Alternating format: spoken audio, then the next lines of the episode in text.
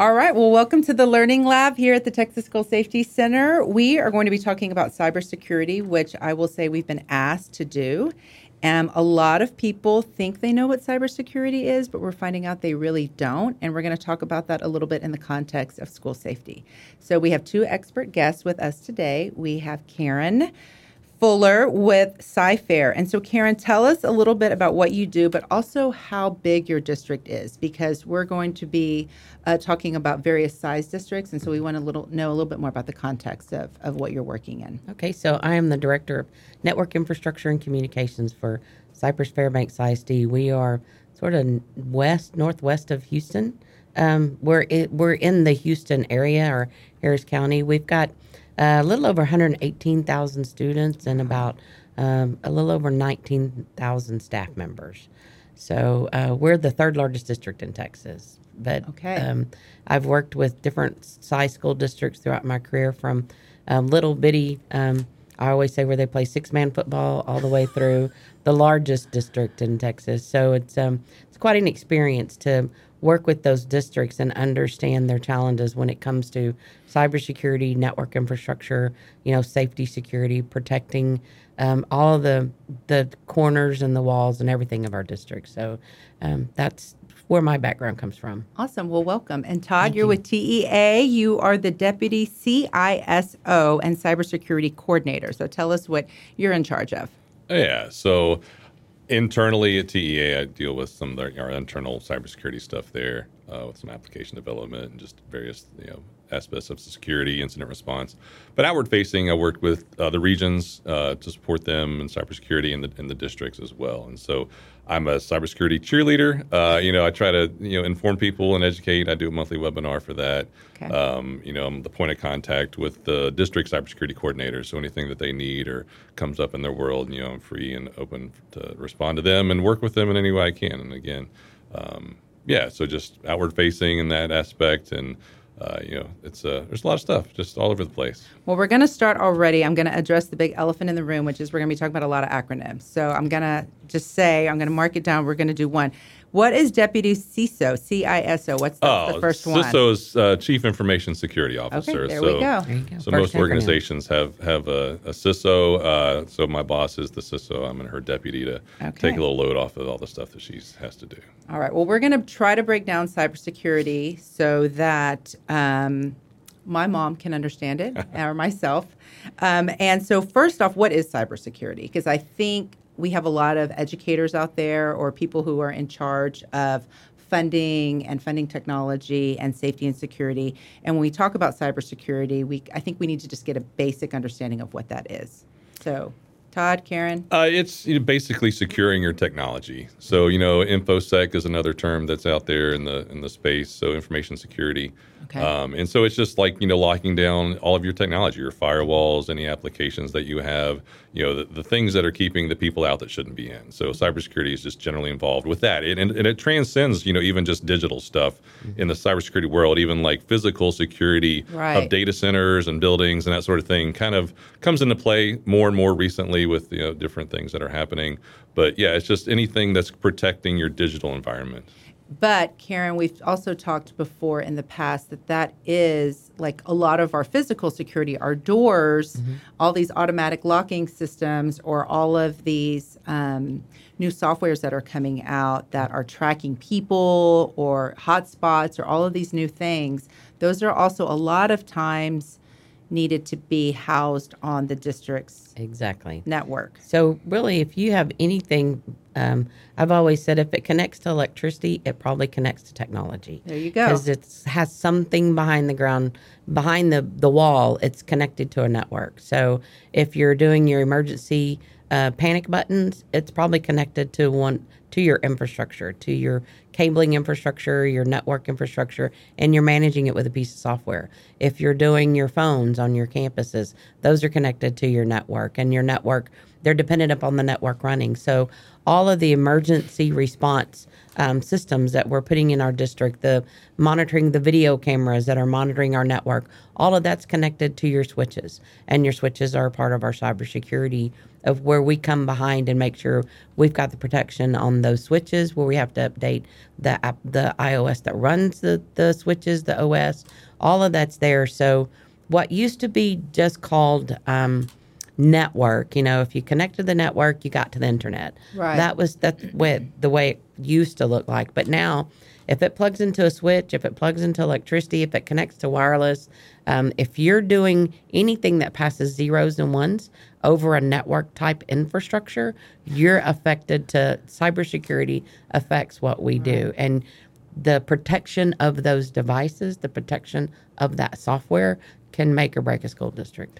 And so also when we're talking about obviously facilities, we're also talking, like you said, also, a lot of school districts, especially after the pandemic, are, you know, that used to be the goal, one-to-one devices. But now, generally after the pandemic, everybody has those devices. So students are receiving devices from the schools. Yes. And so it's also that management of what are we giving them access to and what are we limiting.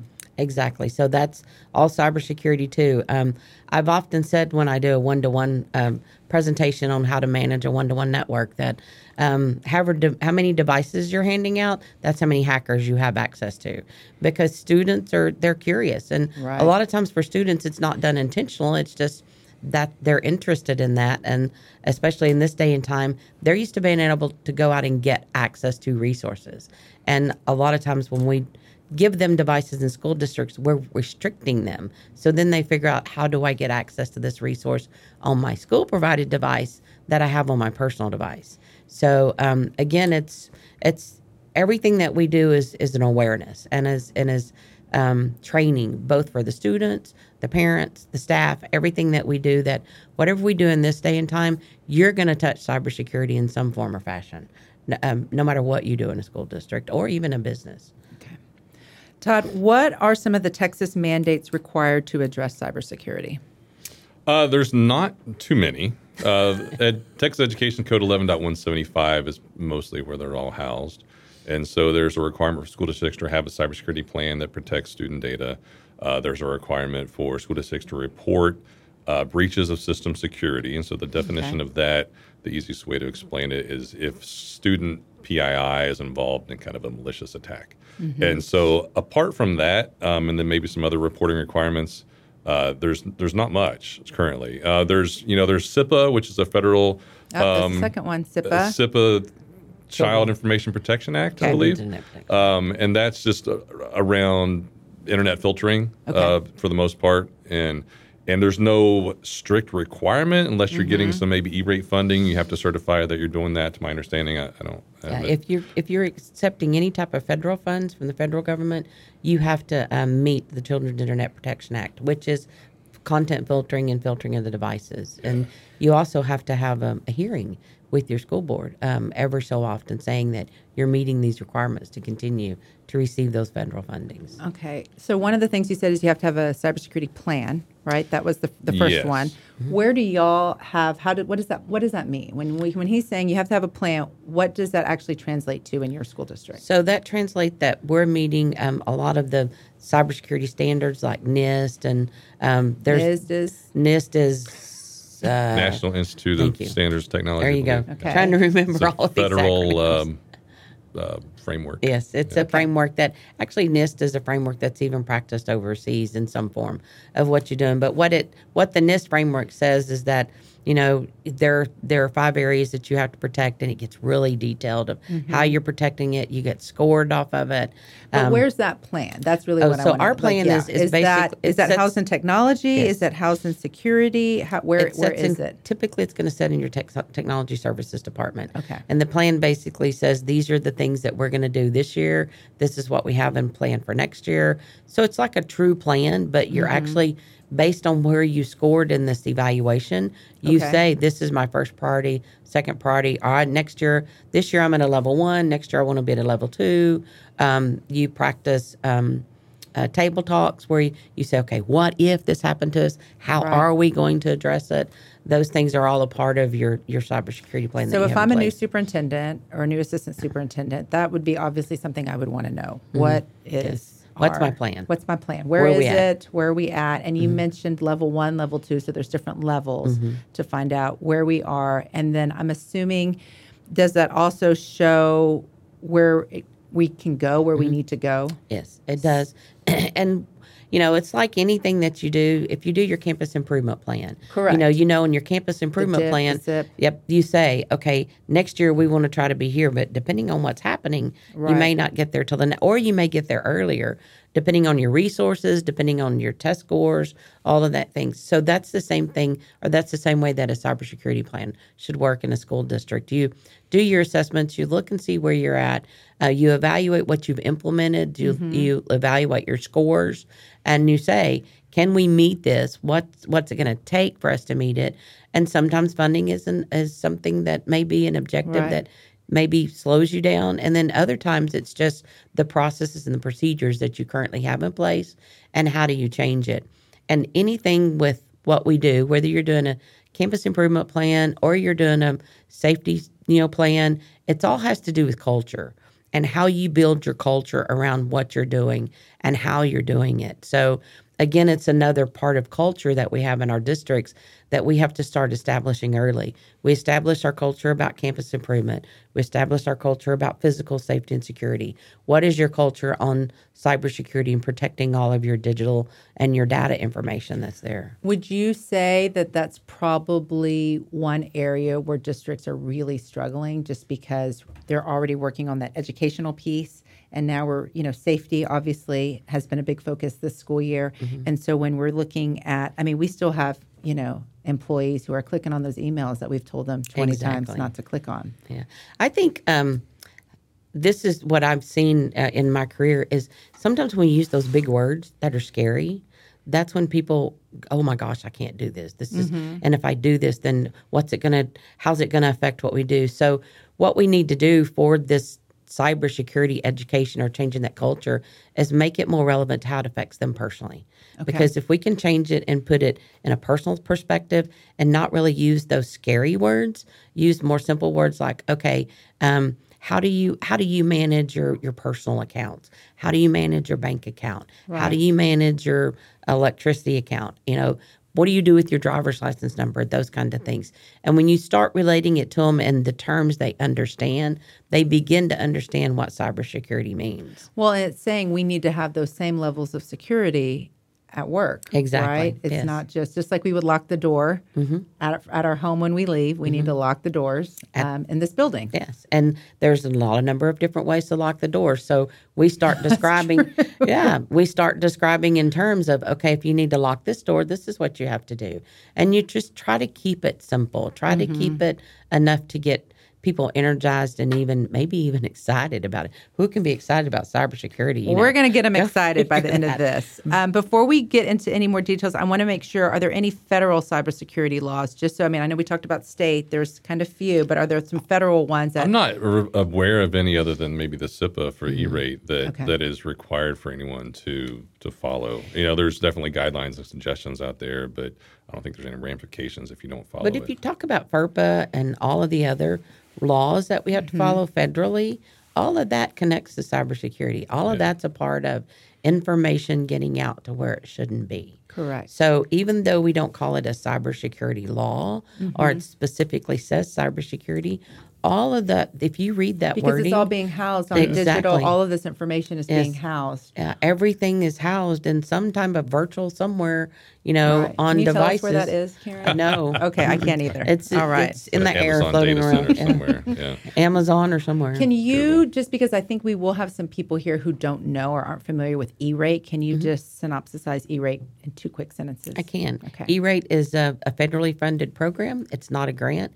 You have to apply, and it's based on your free and reduced lunch rates in your school district. And correct me if I'm wrong, you have to apply every year. Huh? That's every year. Yeah. Okay.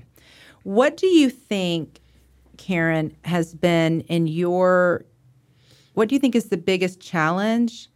And then, Todd, you serve the entire state. What are you seeing as the biggest successes as well? So I think for us, you always say funding. Funding is always going to be a challenge in any program that we do. But I think it's more of awareness. It's more of educating the end users, educating your staff, educating your communities, educating your students. So when you say educating staff, what does that actually mean for your district? What do y'all do? So for our district, we actually, so CIFAIR is one of 6 districts, I think, in Texas that are, we have what's called the TLE certification. So it's the Trusted Learning Environment certification that Cosin has. And there's, forget how many across the nation, but it's very few across the nation. And part of that program requires us to make cybersecurity and data protection an awareness across our whole district. Mm-hmm. So it's not just technology doing, it's curriculum and instruction. Okay. It's finance. So it's multiple facilities. Stakeholders. It's everybody in there, and there are requirements that we have to meet to get that seal every 2 years. And we just received our 3rd application, which means our 6th year of the seal.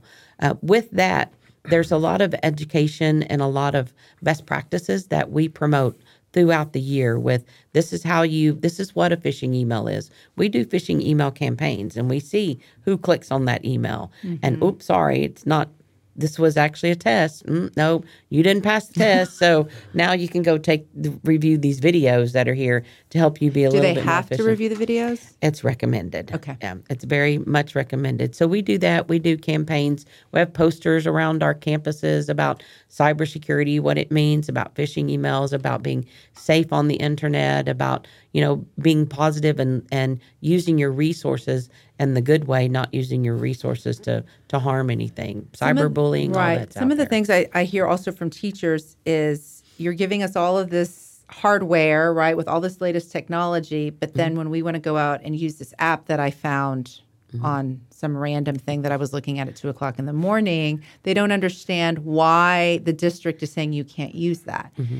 And I mean, the answer honestly is because it's not part of that curricular plan on how we're wanting to do that. And that curricular plan is connected, I'm assuming, to all of the technology software things that y'all are saying, yes, you can use that, no, you can't. Because if not, it's basically just like opening the doors to all of those attackers. You're exactly right. The other thing that typically that free software does is ask for data. Okay. And the data that free software takes could be data that could be used in a way that maybe is not a positive way for the district. They may be using that data that you get for that free software to build more advertisements, to do marketing, and they may anonymize some of that data and put it out there, but they don't have your permission to do it. So I'm going to give an example. Kahoot. Yeah. Kahoot is used fairly often in classrooms, right? It requires kids to use their own device, right? So it says, hey, we're going to do Kahoot. I'm not really sure 100% how it works, but they pull out their phone. Maybe they do a QR code, and then they are doing some type of survey or something. Yes. So is that something a district has to approve, or is that something, yes? If you're collecting if any business or an application, Kahoot is collecting any data from that school district, from those students, yes, it needs to be approved. It needs to be approved not only for use on the network, because we don't know on our network what path it's taking to get that data and to send that data back and forth. We don't know where they're putting that data. We don't know where that data is being stored. Because the kids could be logged onto the network, or they could be logged onto their own. I think that's the other thing. Kids are like, but I'm on my own data. Yeah, you're on your own data plan, but you're giving out your information, or you're giving out data as a student. And the other thing is, if you really read some of those T's and C's for those terms and conditions for those applications, it'll say if the student has to be 13 or older, or if they're below 13, you have to have parental permission to do that. So there's a lot of information in those agreements that we call them click agreements. You have to be very careful about click agreements, because a click agreement, you really don't know what you're clicking on. But at the same time, we also don't want to hinder any innovation that the educators are trying to bring in, right, as well. So what is the model that you use for your educators? I'm assuming you have an instructional technology group that says, this is what we want to provide. This is the type of technology we want to use in the classroom. So technology services has a philosophy of, we don't want to say N-O, but we need to K-N-O-W what you're doing.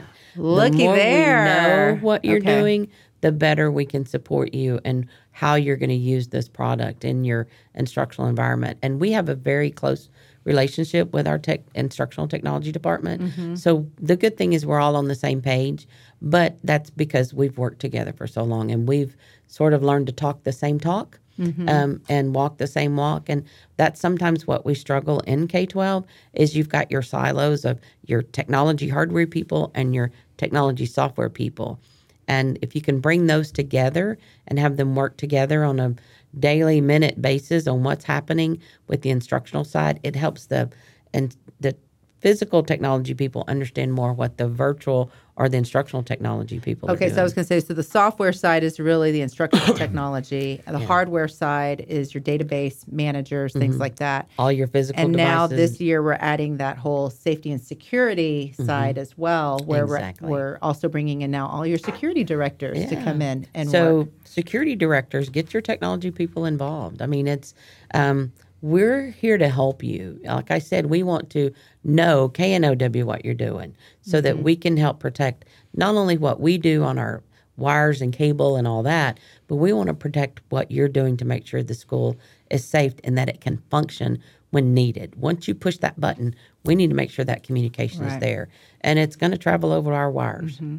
So, Todd, I think, you know, as a state agency, we're also very aware that over 60% of our districts are rural. And so they may not even have an IT hardware person or an IT software person or even a safety director. So what are some of the things that you're seeing that districts are doing well in the realm of cybersecurity without all of those people, right? Because we have districts that have... Well, to touch on what Karen was saying before we get off that, just even the applications themselves, like, you know, the security of the applications that are being used in your environment, they vary greatly on how they're developed, especially if you're installing that on your devices. You know, the things that it's doing in the background, the things it's doing with the data, they do that vastly differently between the different companies. And especially in the education space, there's a lot of things that aren't really that great and secure in the way they're handling your data. And so really evaluating those and keeping those, understanding what's going to happen with your data before you actually start using those is one of the things that you need to do. That's the KNO, that you need to know what's going on with that. As far as a resource for that, Region 16 has a great, on their website, they have a toolbox that they've researched some of the T's and C's on there, and they've posted like things that are good and things that are bad, maybe things you should read for yourself and decide if you want to do that. They've got a whole list of those on there. But to your question again, there's the smaller districts, like you said, they might not even have a full, I've talked to more than one that, where the technical director used to be a teacher that then became involved in technology. And then, through the years, like someone left and they couldn't fill the position. So like, hey, you're the person that needs to do this. Director. You know computers. Yeah. You know computers. So you need to get in there and start, you're a guy or gal. And so, and not disparaging any of them, though. They're doing a great job. The ones that I've met, they're fabulous. Right. But, they just don't have that wealth of experience, in technology that someone that, at a bigger district could hire someone specifically that knows exactly what, all the ins and outs of that. And so struggling with that. And then the staff that they might incorporate. I know there's ones that, they drive bus during the morning and then they help, distribute Chromebooks and things during the day. And so, they just don't know what they don't know. And, there's challenges there. Like I said, they're doing great. We're reaching out, trying to educate them and or resource for them in any way as that goes. And I think there's different groups like Tidle that Karen's a member of, and others, which is what Texas Education Technology Leaders. Okay. Yeah, and then others that are trying to promote and and encourage them in that fashion as well. And so getting involved in those, and then the regions are always a great support. They in every aspect, like as I'm learning more and more what the regions do, they'll instruct, if a new librarian comes on, they'll help her get up to speed or him up to speed. Same with technology. If there's a new person at technology, they'll help them, with their, firewalls, anything, if they've utilized the services of the regions. So the regions are a great resource. Are there for the smaller regions that provide some of the network act, like larger if you don't have that in your own? Yeah, definitely. I think they all, this is part of the stuff that I'm just recently kind of found out. Yeah, they have different services that they provide depending on what your need is. Yeah, and so you can call them up and they can come configure your firewall if you need an application that's not working right and something's getting blocked, they can come help you troubleshoot that and figure that out. The regional service centers have a lot of wealth of information. A lot of the regional service centers are actually a hub for their internet services for their school districts that are connected to them, and then they provide support. So quite a few of the regional service centers in Texas actually provide the firewall and content filtering for their districts.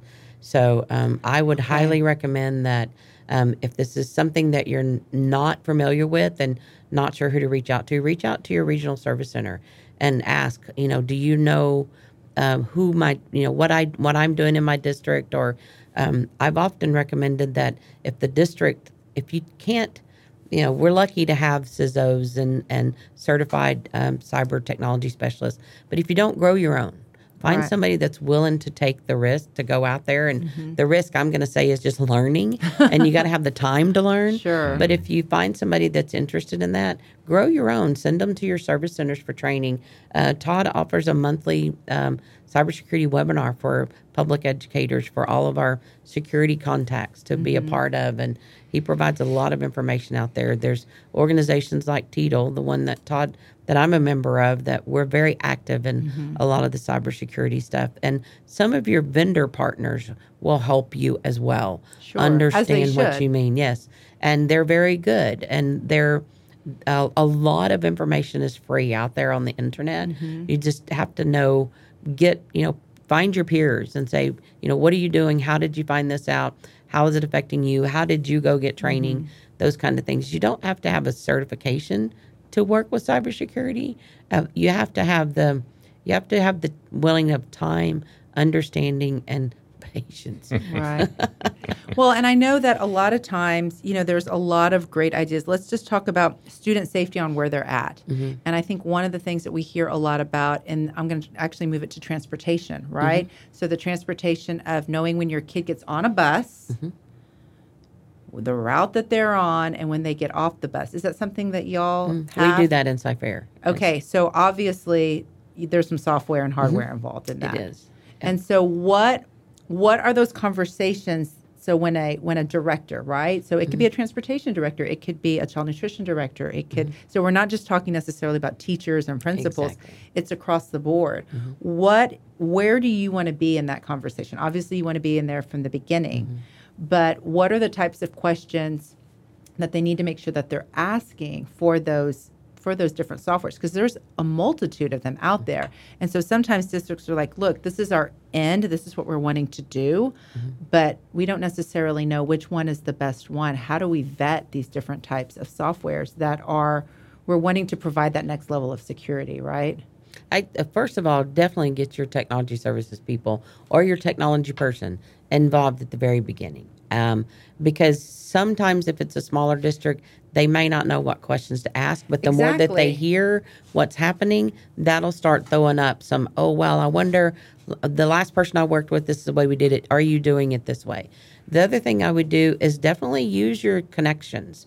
So if this is new to you and you're looking at different softwares out there for those different applications that are available to track students, ask the vendor that's recommending that to you to give you references, and that you call and talk to the technology services people about how they manage that application and what they do with that applications. And then, of course, I would rely on your service centers. Call the larger districts. One of the things that people think is because we're a larger district, we don't have the same problems that small districts have. Well, I'm telling you, we do. It's just ours is on 118,000 student scale, where if you're in a small district, you're still dealing with fifth graders, sixth graders, ninth graders. You're dealing with data security. You're dealing with connectivity. We're all facing the same challenges, just on larger and smaller scales. So even, reach out to a larger district that's using the same product. And a lot of times your larger districts are probably going to break it more than your smaller districts because of the capacity that we use it. The sheer number. But I would definitely always have that technology person involved. And no question is a dumb question. Mm-hmm. I don't care what it is. And even if you don't know and things pop up, ask. Always ask. And I'm assuming as well, we also need our community relations person or somebody talking to the parents, because I also know that parents are very concerned about who all has access to all of their kids' data. Yes. I mean, I know when I worked at a district, that was one of the concerns is, well, if somebody's following my kid, that also means someone's following my kid. And so, you know, what's that level of security and privacy that we have for that? So there is a data privacy agreement that vendors should be signing with your district, large or small. And that data privacy agreement basically stipulates to those vendors, this is how you're going to treat my data. These are the parameters of where you can put my data. This is the only part of my data you can have. And it's basically holding the security side of them getting your data and how they're going to secure it. If they can't answer those questions, that throws up red flags. That's where we have to be very careful about the smaller companies. Mm-hmm. We've actually had companies tell us, sorry, I can't sign this agreement because I don't have enough money to have a legal counsel to help me fight it. I'm like, well, I'm sorry, if you can't sign this agreement, then we can't use your software because we've got little bitty kids that they don't even understand what Social Security number means. And you're getting their information and you're going to have it for the rest of their life, even though we say it's going to be deleted and all that stuff. But you're going to have that information for the rest of that child's life. Mm-hmm. And we need to make sure you're protecting it because these are our kids. So that's what those data privacy agreements will do for you. It's that other level of protection that really has nothing to do with the technical. It's more practices that company's putting in place. So even Tidle, we've got a data privacy agreement that we offer for schools to use across the state. And a lot of times when companies come in, like your transportation tracking software, they'll just say, we need this data in your student information system. We'll just give them a data dump. And they'll give them anything to the kid's birthday, to the address that they're in, what city they were born in, all of that. But they don't need all of that. They don't need it. They just need certain things. And that data privacy agreement has a form in it that says, what data am I giving you? What data do you need? Well, this is the only data I'm giving you. You could also just give them a number, right? You could. Celina Bley's number 445. You don't even have to use that. We don't even use Social Security numbers. If you use Social Security numbers, then we do need to have a talk. Because all right, if you're using Social Security numbers, please call Karen. No, I mean, but that's sometimes, I think that's one of the things. When they dump that data, they don't. We're talking about it's not necessarily about the iPad that we're giving the kids. It's really, would you say cybersecurity affects every single department and even maintenance? If it plugs into power, it's going to connect to the network. Target had a major breach from a HVAC HVAC vendor that had a default password, I think it was, or something on a system that got compromised, and they had a ransomware, a data breach incident or through AC vendor. So it involves every aspect. Yep. So let's go to that really quickly. What is a cyber attack, and what are the types that districts encounter? So there's a lot of stuff on that. DDoS attack. I don't know if we've talked about that. Distributed denial of service. So there's denial of service, which is one computer sending a flood of information to try to clog up a network. Distributed denial of service is many, many, many computers. So they'll use a botnet, being compromised computers. And bot, is that an acronym? No, just a robot. These threat actors can take over computers that you'll never, home users, different things, organizations. And they'll plant some software in there, and they'll use those to send out spam, phishing emails. They'll use those to do distributed denial of service attacks. So they're sending large packets and different information that's going to basically clog down a network. It could even overrun a server so it crashes, and so you lose access to things. So that's very common. I mean, you can go on the dark web and buy DDoS as a service. Most of these are as a service these days. It's just like you can, do anything else in the cloud. And, there's bad guys that are setting these things up. And they can buy one for $5 a day and do a DDoS attack on a target. Something. Yeah. Okay. So that commonly happens during state testing. Yeah, I think DDoS attacks are one of the things that's probably pretty common possibly student. Student is the threat actor there. Yeah. They hire it. I mean, there's phishing emails too. You know, we're all, phishing, and the human aspect of, and phishing is like, you know, well, phishing in general is like 80% of breaches, you know, start with a phishing email. And there's a vendor that, EDR, endpoint detection response, which is kind of next generation firewall or antivirus. Yeah. One of the vendors had a report, and they were talking about that more than 70% of the attacks these days, the last year, didn't even have like a malicious file. It was like more phishing and more credential-based, attacks. And so, I mean, there's malicious files as well, things that, you know, people get you to click on and open. Again, kind of related with phishing. There's a litany of things. Vulnerabilities, you know, like there's, you know, people, you know, what public-facing websites that we have. There's things that you log into. You know, there's applications, there's programs behind that are running that server, and they have vulnerabilities. You know, there's things that pop up that, you know, someone's found a way to tweak this login or inject some code or do a SQL injection. SQL is... Oh, man. Standard query language, yes, I think. And so, like, it's basically a database. I thought it was a word. A database a database feature. And so you can inject some SQL command in, like, a login field, and you can get elevated access to a system there. So there's those vulnerabilities, if they aren't patched, you know, those are exposed. There's many, so there's many ways there's to many attack. Ways. As remote desktop is a huge one if it's. There's all different type of ways to get your networks. You know, another way. Okay, so then what's the best way to mitigate that? Training. Awareness. What about dual login? Well, or dual multi-factor. Yeah. So if that is one of the top of the things that can help with that, or at least you know the human aspect. So the phishing aspect. Human aspect means train your people. Awareness. Well, you know, even if you train all your people, there's still that 2% that will click on any link and put their credentials in. It's like answering the time. Call that, you know, the soliciting calls that you get. That's like a phishing attack. Okay. Yeah. They just answer the call. It's like, why'd you call me? And so, yeah, MFA is a really multi-factor authentication is a great way. You know, we should all be doing that on emails. I think Microsoft, Google, like on emails specifically emails, because you know, that's the first place they're going to attack. So if you answer a phishing email and put in your credentials, they're going to try to like, oh yeah, let me see where they log in with their email. Thing work with an email. I'm not. Maybe I'm already doing also, it, and I don't know what it is. Probably. So, like you know, you set it up on your phone, or you can have various methods. You can have a little key that you plug in your computer. But anytime you actually log in, like you do at your bank, right? So, like once you log into your bank, you know, no matter where you're at, it's going to send a code to your phone, either text or through an app that you have, to verify that it was you that sent that. And so, if they don't have that, you know, so if they just got your username and password, and they get to that point, they're not going to have that code. I'm aware with it with. Different applications, right? Like when we're going into, but you mentioned email. That's also one that districts can set up because you said that's what 90%. Yeah, email should like all have included an MFA option. So like you know whether what it is, you know, at no cost. That? No, that's something they're getting into. It's still that awareness to your technology, whoever's managing your technology systems.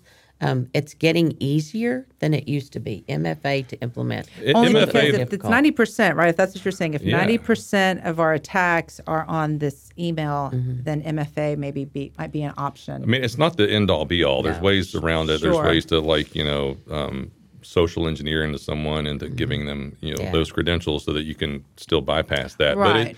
But it's just like leaving your front door unlocked when you leave the house. Like, you know, it's a huge step into, like, you know— And another thing that I was going to mention earlier and just the different things we've been talking about is with MFA especially is one of those things.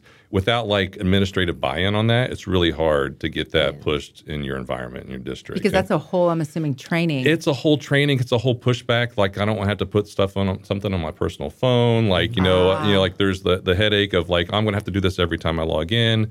And that's not necessarily the reality. You can set conditional access. So, you know, if you don't change locations, it's not going to do it. But having the administrative support of that, you know, and just cybersecurity in general, if you don't have that support, there's a lot of pushback. And like, you know, and when you try to implement something without that support, like it's just going to fall on its face. So do y'all do that to where an employee then would have to log on into their cell phone and then do that? Do y'all do that? So we've started implementing that. And the reason we've done that is because of phishing emails.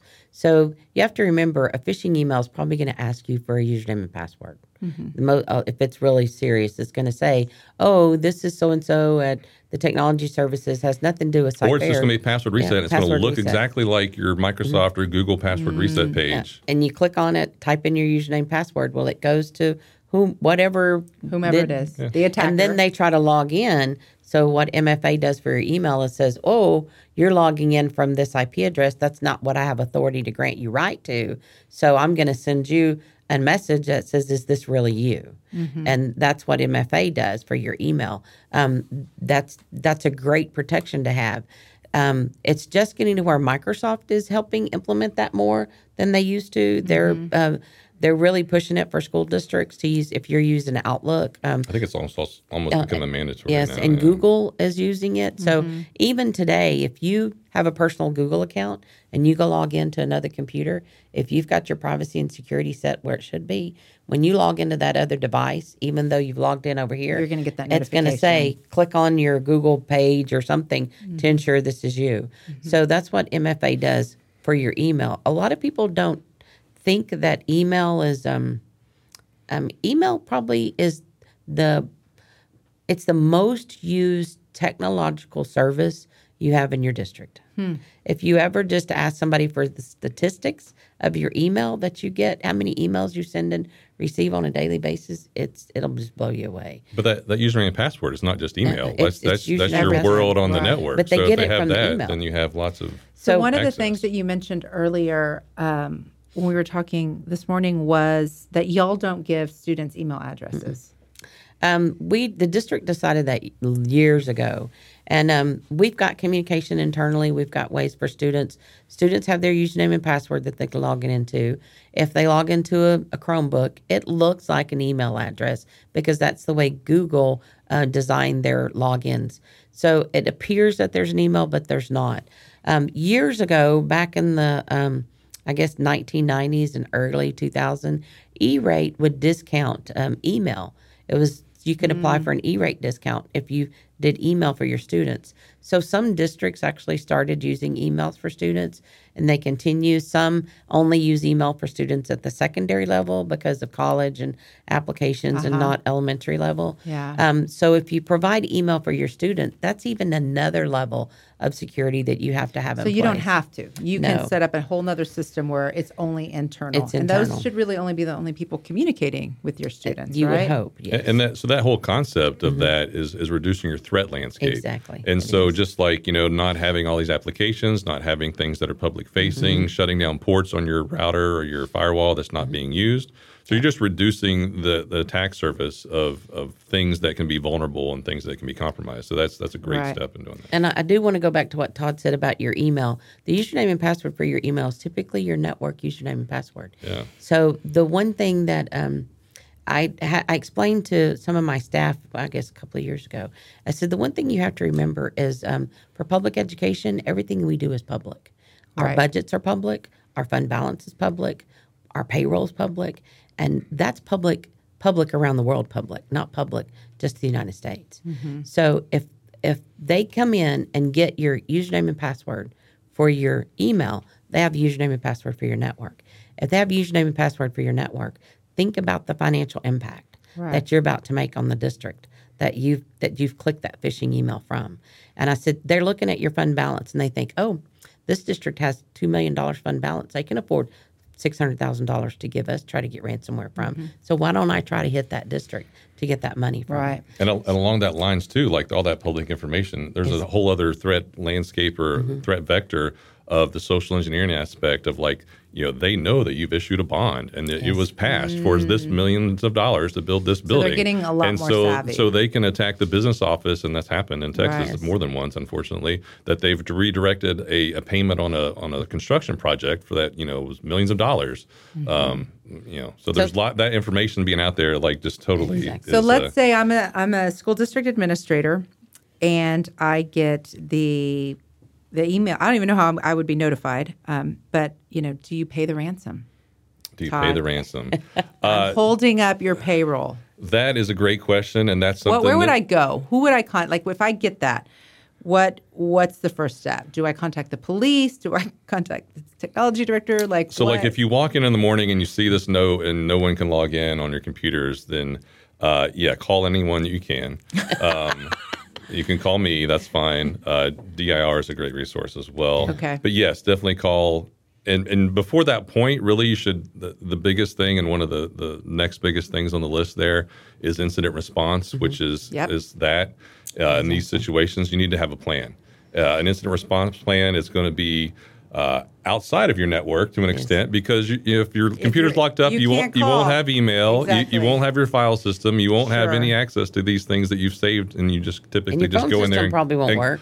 You might not be able to unlock your doors to even get in the building mm-hmm. because those are all controlled as well. But the FBI should be on the top of the list. The fusion centers, the field offices mm-hmm. around the state, they can help you out. Us, DIR, if you have a security vendor that, the region, mm-hmm. if they're providing you security services, definitely give them a call. But at that point, if they're still spreading, you might be able to stop the spread. You could go and, shut down physical switches and that sort of thing. As far as for forensics purposes, you don't necessarily want to turn off the device if there's an aspect you want to figure out, what happened. Because sometimes if you turn the device off, things that are in memory will go away. Okay. That could be, crucial in determining that. So the guttural response is just going to shut everything down to stop it. But that's not necessarily, if you can disconnect the network, that's probably the best first step solution. Is there a switch where you just disconnect the network? No. If you have the right access, if you can get in the data center with all the card readers and stuff down, then yes, that's possible. But and then I think that's right. That's that biggest scare, right? Mm-hmm. But I think you also mentioned you need to plan for that. Mm-hmm. And so, what are our security measures to prevent that? And then in the incident response, you should have talked about how much mm-hmm. ransom can we pay. And so there's the whole, gambit. Personally, I do not like the idea of paying the ransom mm-hmm. just because it perpetuates the whole problem. Mm-hmm. Yeah. But there's situations where paying the ransom can keep the data that they've exfiltrated, because these days every ransomware mm-hmm. Since the last 2 or 3 years, they've downloaded data from your environment. Mm-hmm. And they're using that in more and more bad ways now, because people are maybe tending not to pay the ransom. Yeah. And so they're getting more and more desperate. There was some things last week where they're releasing PII from students, handwritten notes about things that have happened, that they've collected when they downloaded this stuff, trying to exploit the children to get you to pay the ransom. So determining, is it worth it? Do you have insurance? Sure. What was your threshold? Because in the heat of the moment, you're going to be desperate and emotion's going to be involved, and you just want to get back. There's the pressure from outside. Which is why you should have that plan. So having that plan and then stepping beforehand. That out, and then who, what, when, where, what are you going to do? Who are you going to call? Who's your helpline? And we actually train on that. So yeah, right on. Do provide same right thing now. With physical security, having that same thing with cybersecurity. And practice it. Don't just develop it, but practice. Yeah, absolutely. Practice that incident response plan. Walk in the door. We've had an attack this morning. What are we doing? Cybersecurity attack. Yes, because mm-hmm. I think a lot of districts are thinking of the drills, and they're not thinking of to drill a cybersecurity attack. You have to. I recommend that you've got to drill that cybersecurity attack, because even in the plan, in the heat of the moment, you're going to think you're following the plan, but you're going to look down. If you've not practiced it, if you really don't know, when we're down and out and it's 0 to 7 and you're on the 1 yard line and you got to make the pass, who do you really need to make? Do you really always throw it to that person, or do you look at your landscape and figure out at this heat of the moment, no, it's not Todd, I need to call it you because of the incident that just happened. Well, there's the whole that you might not even think about. With the ransomware, if you think the tabletops are great, I know that's number one, the best way to go through that is because you're going to have a communications team that's that's going to talk to reporters, because they're going to be there. You can't go to school, and why are the kids going to school and why? What's happening? I heard of a district that got an attack, and they were doing all of the seniors' grades, and so it was right at that time when they needed it for college applications, which I was like, that is clever. So I think they are getting a lot more clever. Oh, they're very optimistic, and but also clever too. And the backups, and so just the tabletops can help you make sure that and test them, fully tested, that you can bring something back up, because if you're not going to pay the ransom, you're going to have to restore stuff. And so, do you have a way to do that? And then they're very crafty, because I've heard a story too about there's cloud backups that are immutable, which means they can't be changed, but this one particular instance, a threat actor got into that. They waited around. They got into that online backup. They deleted them and changed the retention period. So, like, there was no way to, like, remove it. They, like, changed their accounts and different things. Yeah. I think they were still able to maybe restore a little bit of that one back. But they're very crafty. Mm-hmm. And, like, you know, they're highly motivated because this is a business. You know, again, just like the DDoS, you know, as a service, ransomware as a service. So there's different ones, different ransomware variants that have been created by different people. And there's people that are administrating and collecting the fees, the ones that are actually, you know, phishing you and getting you, you know, and then the person that created it gets a bigger cut of that whole deal. So, like, it's a whole business model. Well, they have data centers. Like, it's a, you know, it's a legitimate, you know, job in some of these countries. But you also said something that I didn't think about. You said insurance. So just when districts do their hazard analysis, obviously you don't need hurricane flooding insurance in El Paso. Mm-hmm. But is that something that more and more districts are getting, is cybersecurity insurance? Yes.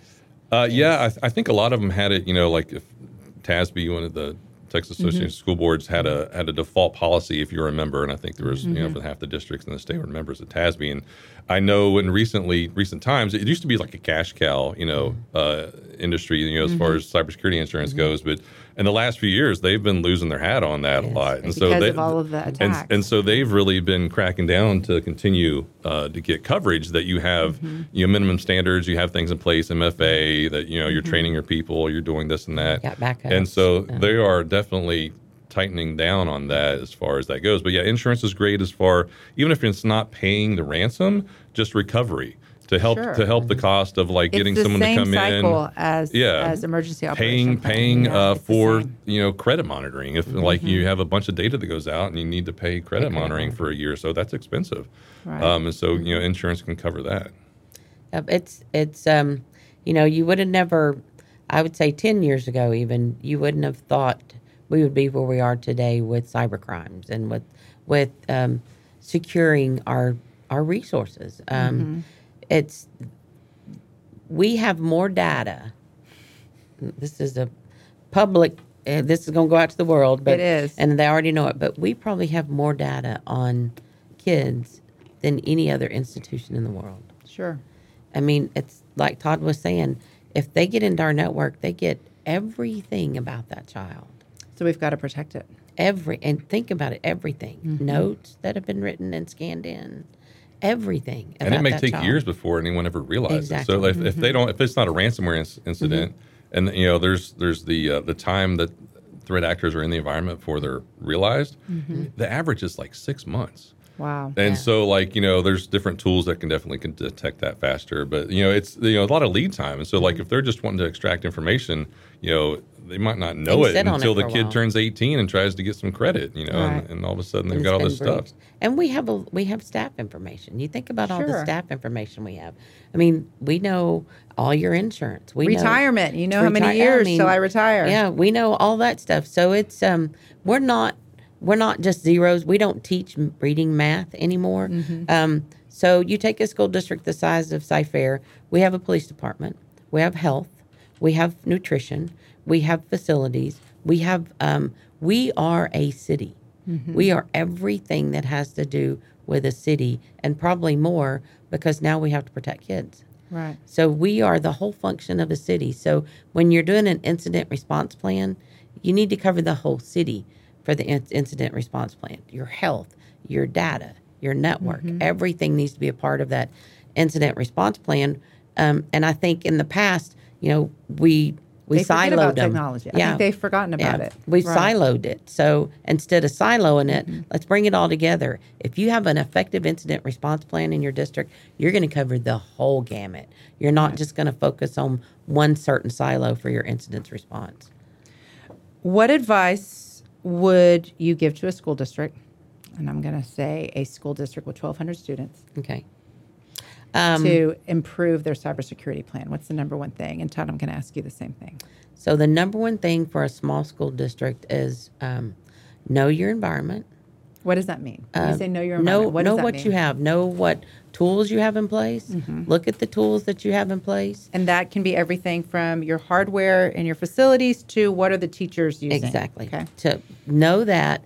And then train, become an awareness, develop a culture of safety, whether it's cybersecurity safety, whether it's building safety, mm-hmm. but they're all under one umbrella, but develop a culture of how do we keep, how do we protect? Mm-hmm. You know, ask your question, how are we protecting this? How are we protecting that? And don't ever stop asking questions. Mm-hmm. You know, go to your peers, go to your regional service centers, go to your vendor partners. What are we doing? Where are we at? You don't have to be perfect, but look at your cybersecurity plan or put a plan together and protect your crown jewels. Start with something simple that you can be successful at. Mm-hmm. Start where you can, don't try to eat the elephant in one bite. What do you need to protect first? Put your committee together. This is not an individual person's responsibility. Correct. And I think sometimes that's where it overwhelms us is we think, oh, it's just Karen that has to do all this. But it's really not. Right. It's that culture that you develop. So put a group, put your committee together. However you develop committees and say, this is what we need to do. This is where we're at. Good, bad, indifferent, whatever. But where do we need to go next? How do we get there? And it's okay. Just eat that elephant a bite at a time. Mm-hmm. Don't try to have the whole thing done at one time. And just methodical. Just move slow and methodical. Do what you can do. And what you're going to realize is the more that you do, the easier it gets, mm-hmm. and the easier it gets to figure out how you can fund it. Because the first thing we think is, no, I can't afford that. But really, you're doing some things already that you can apply to, mm-hmm. that you can say, I've got this in place. So I guess it's don't get overwhelmed.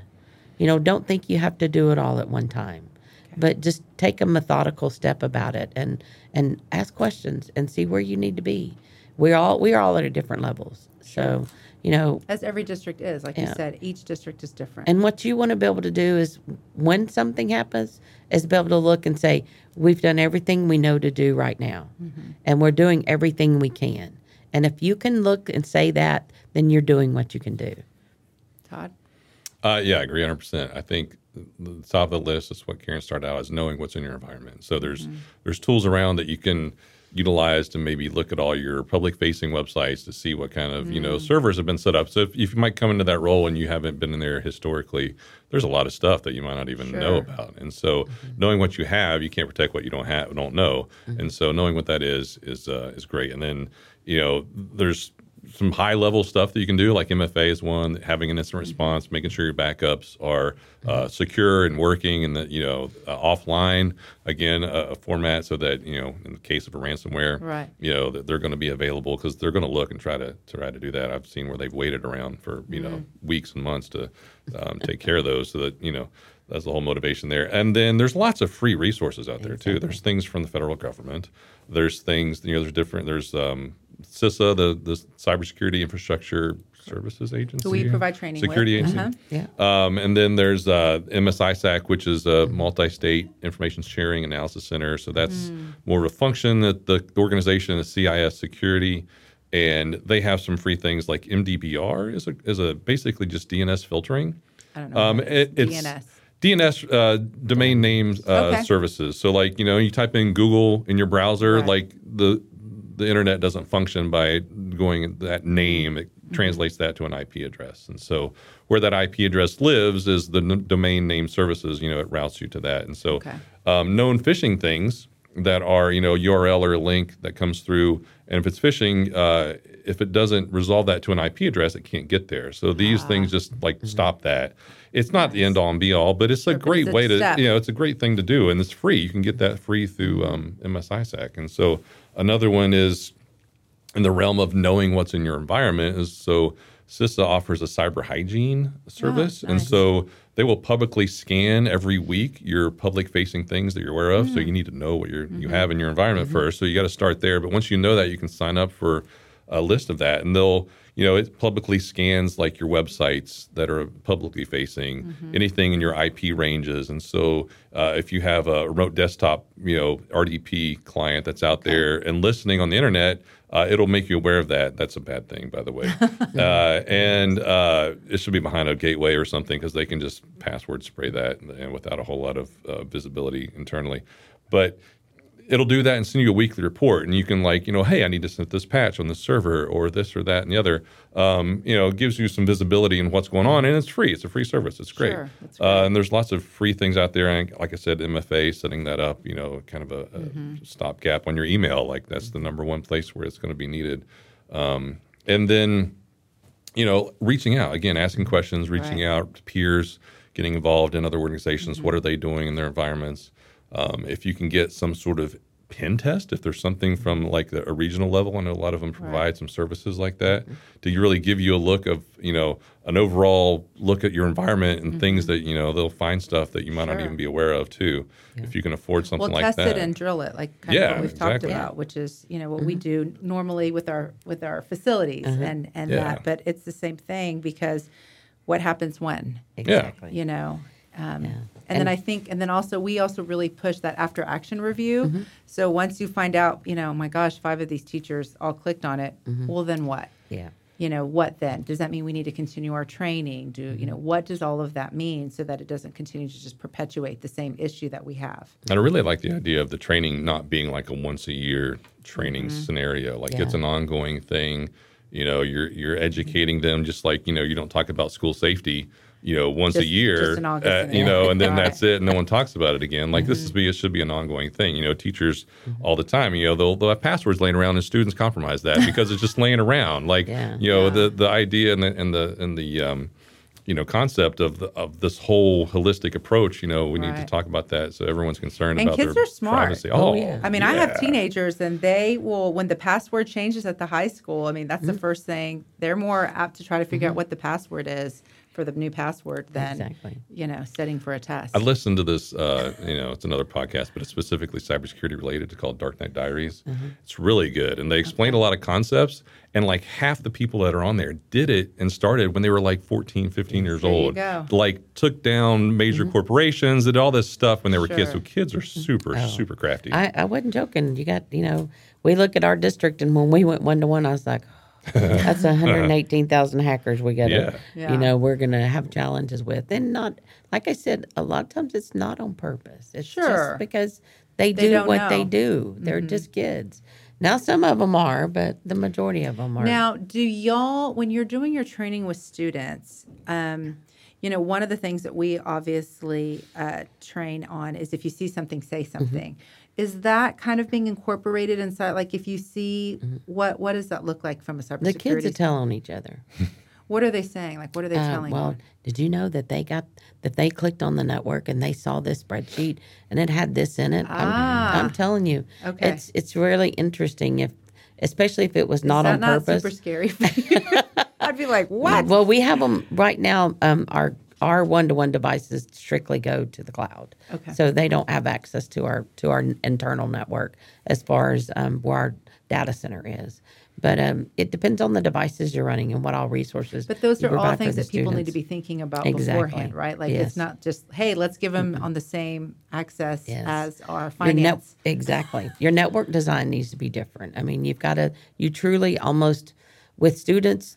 Really, you almost want to have 2 separate networks for them to connect to and get their resources through.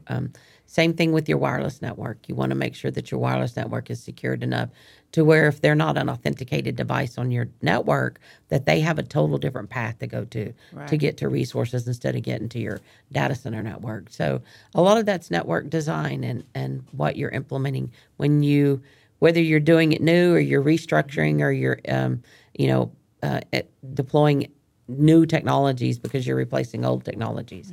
A lot of that's just thinking the process through of where that road takes you. When they plug in or when they connect wireless, what path is it going to take and what all do they have to go through to get to their primary usage path? So, do y'all allow students, if they don't use your device, can they bring their own? We have but then they have to log on to something different. They log on to what's called our BYOT SSID, which then directs them out to. And tell me what that is. It's bring your own technology. We called it BYOT. SSID is like the Wi-Fi name, basically. It's kind of like. So they can't get onto the school and they have their own. They go out just directly to the internet and get to the internet resources. And then that's restricted based on our content filter. So, yeah, we've got, so you've got your network for your authenticated district-owned devices, and then you've got a network for guest or bring-your-own-technology devices, and then we have a network for the Internet of Things devices. Those are devices that what we call are headless. That means they don't have a monitor and a keyboard to it, they connect to, and usually those devices are our HVAC controls. They're something is a diabetes monitor. Our cameras, so we actually put, because we control those and manage those. So those go in a different, and they're wired. They're not necessarily wireless. So our safety directors, we need to make sure if they're not BFFs with Best Friends Forever. Exactly. For doing the acronyms. With their IT directors, that's something that they really need to, especially with all of the new probably mandates that are coming down. I would say safety and security is touching more and more with IT now more than ever. The planning needs to be hand in hand. In fact, we just met about a month ago with our safety and security. The two grants that were out for safety and security to apply for the emergency response buttons and the other monitoring, we were a part of that initial grant conversation. Right. And we're helping them plan and asking about software and what they were doing. So it's very important that you include those folks in it. You may not be talking the same language right now, but the more you work together, the more a lot of the language becomes very familiar on both sides about what the responsibilities are. That only helps everybody. Yeah. We've got to get out of our silos. Absolutely. And we got out of the silo with instruction. That took some time. Now we've got to get out of the silos with facilities and safety and security. And adding cybersecurity to that. Exactly. Awesome. That's right. Well, do y'all have anything else to add? You just made me think of something specifically with ransomware, like, getting out of our silo, but then also just ransomware, like getting out of the shame of, there's a big shame of like getting hit with ransomware and not wanting to tell anybody or sharing information. I have heard that. They're like, they don't tell us what they did wrong, so we don't know how to prevent that. Like if there was a school incident, like, you need to know the safety things and what happened so that other people can look in their environment and know, how to protect themselves. And so I think sharing that information, there's reporting requirements for that. That doesn't happen a lot of times. I think a lot of these are underreported. Statistically, ransomware has gone up, but I think it's gone up way more than it actually has been reported. Right. Because there's a lot of that you find out later, like, oh, this district had some ransomware. Well, I didn't know about this. They were supposed to tell me.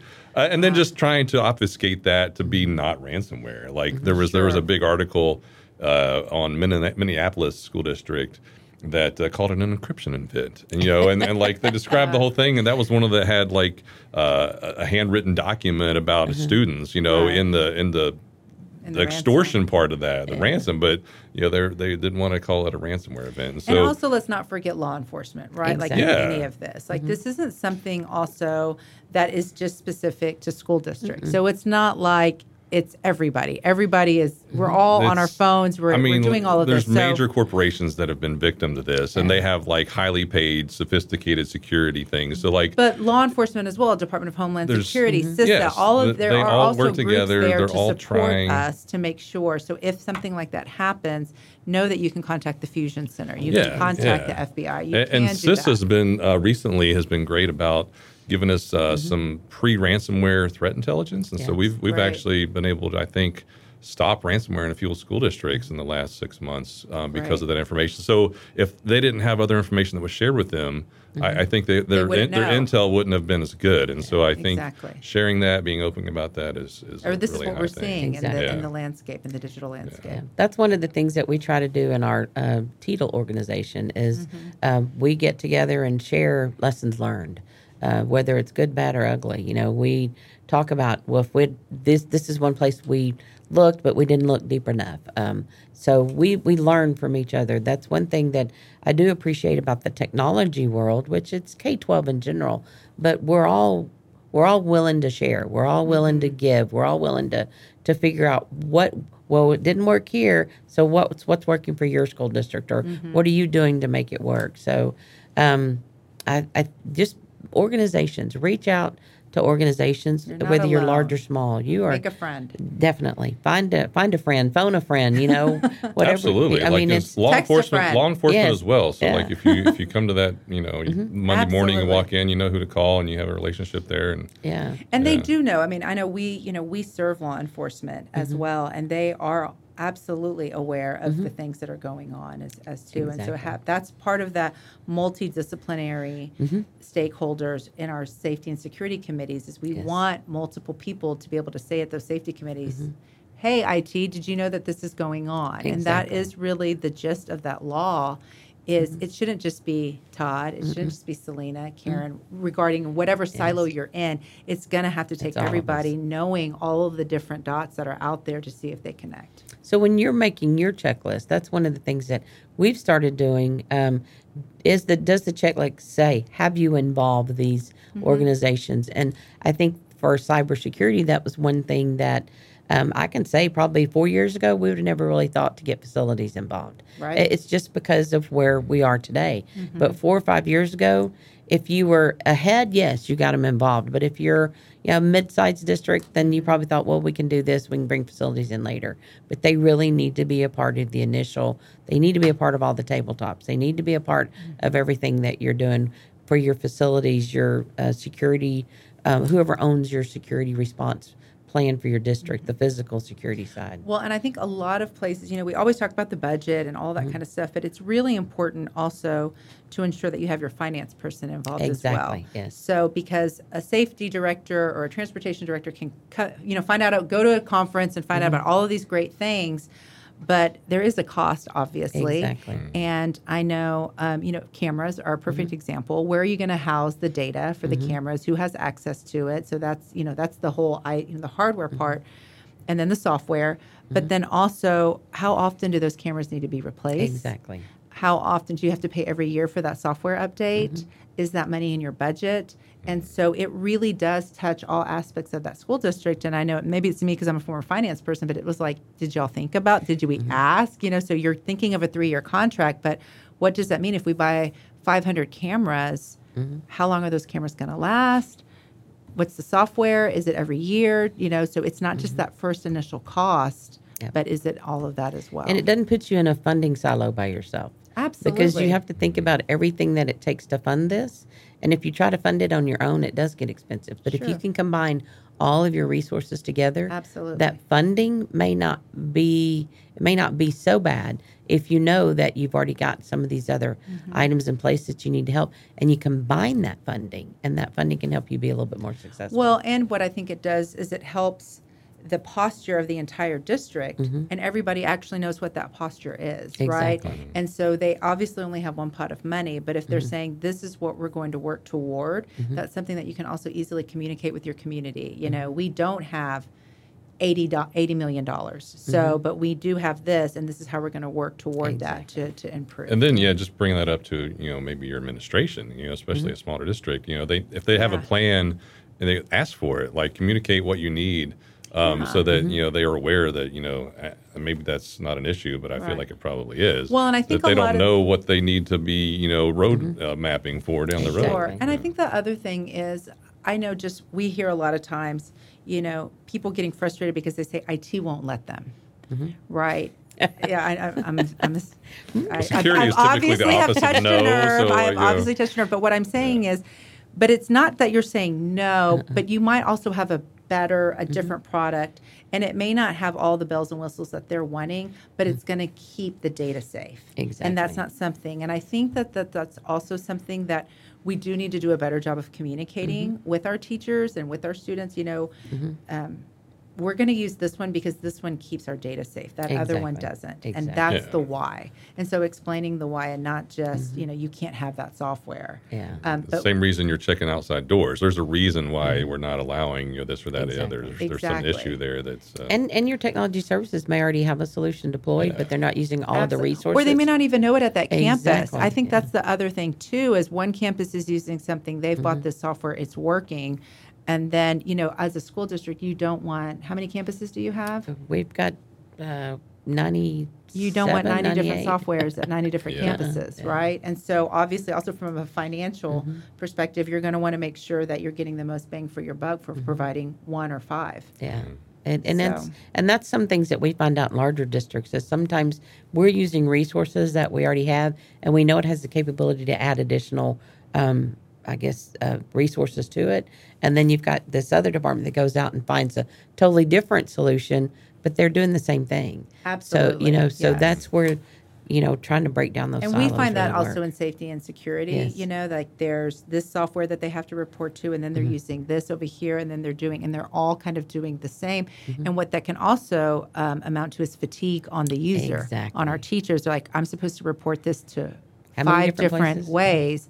And a lot of times when we're doing our operationalizing technical assistance, it's that the different groups didn't realize that they were all doing those different things. Mm-hmm. And so that's one of generally our main recommendation. Can we consolidate that into one or two? And then that affects your funding. Absolutely. That gives you more funds to do what you need to do with. Absolutely. Yeah, that's right. All right. Well, anything else? Cybersecurity. We could keep talking. That's right. Well, thank you for being here. And I am assuming, but if anybody has any questions, comments, or concerns, they can always reach out to you. Exactly. And they'll find out information on the website. Yes, awesome. All right. Thanks for being here at the Learning Lab. Thank you for inviting us. Thanks. Awesome.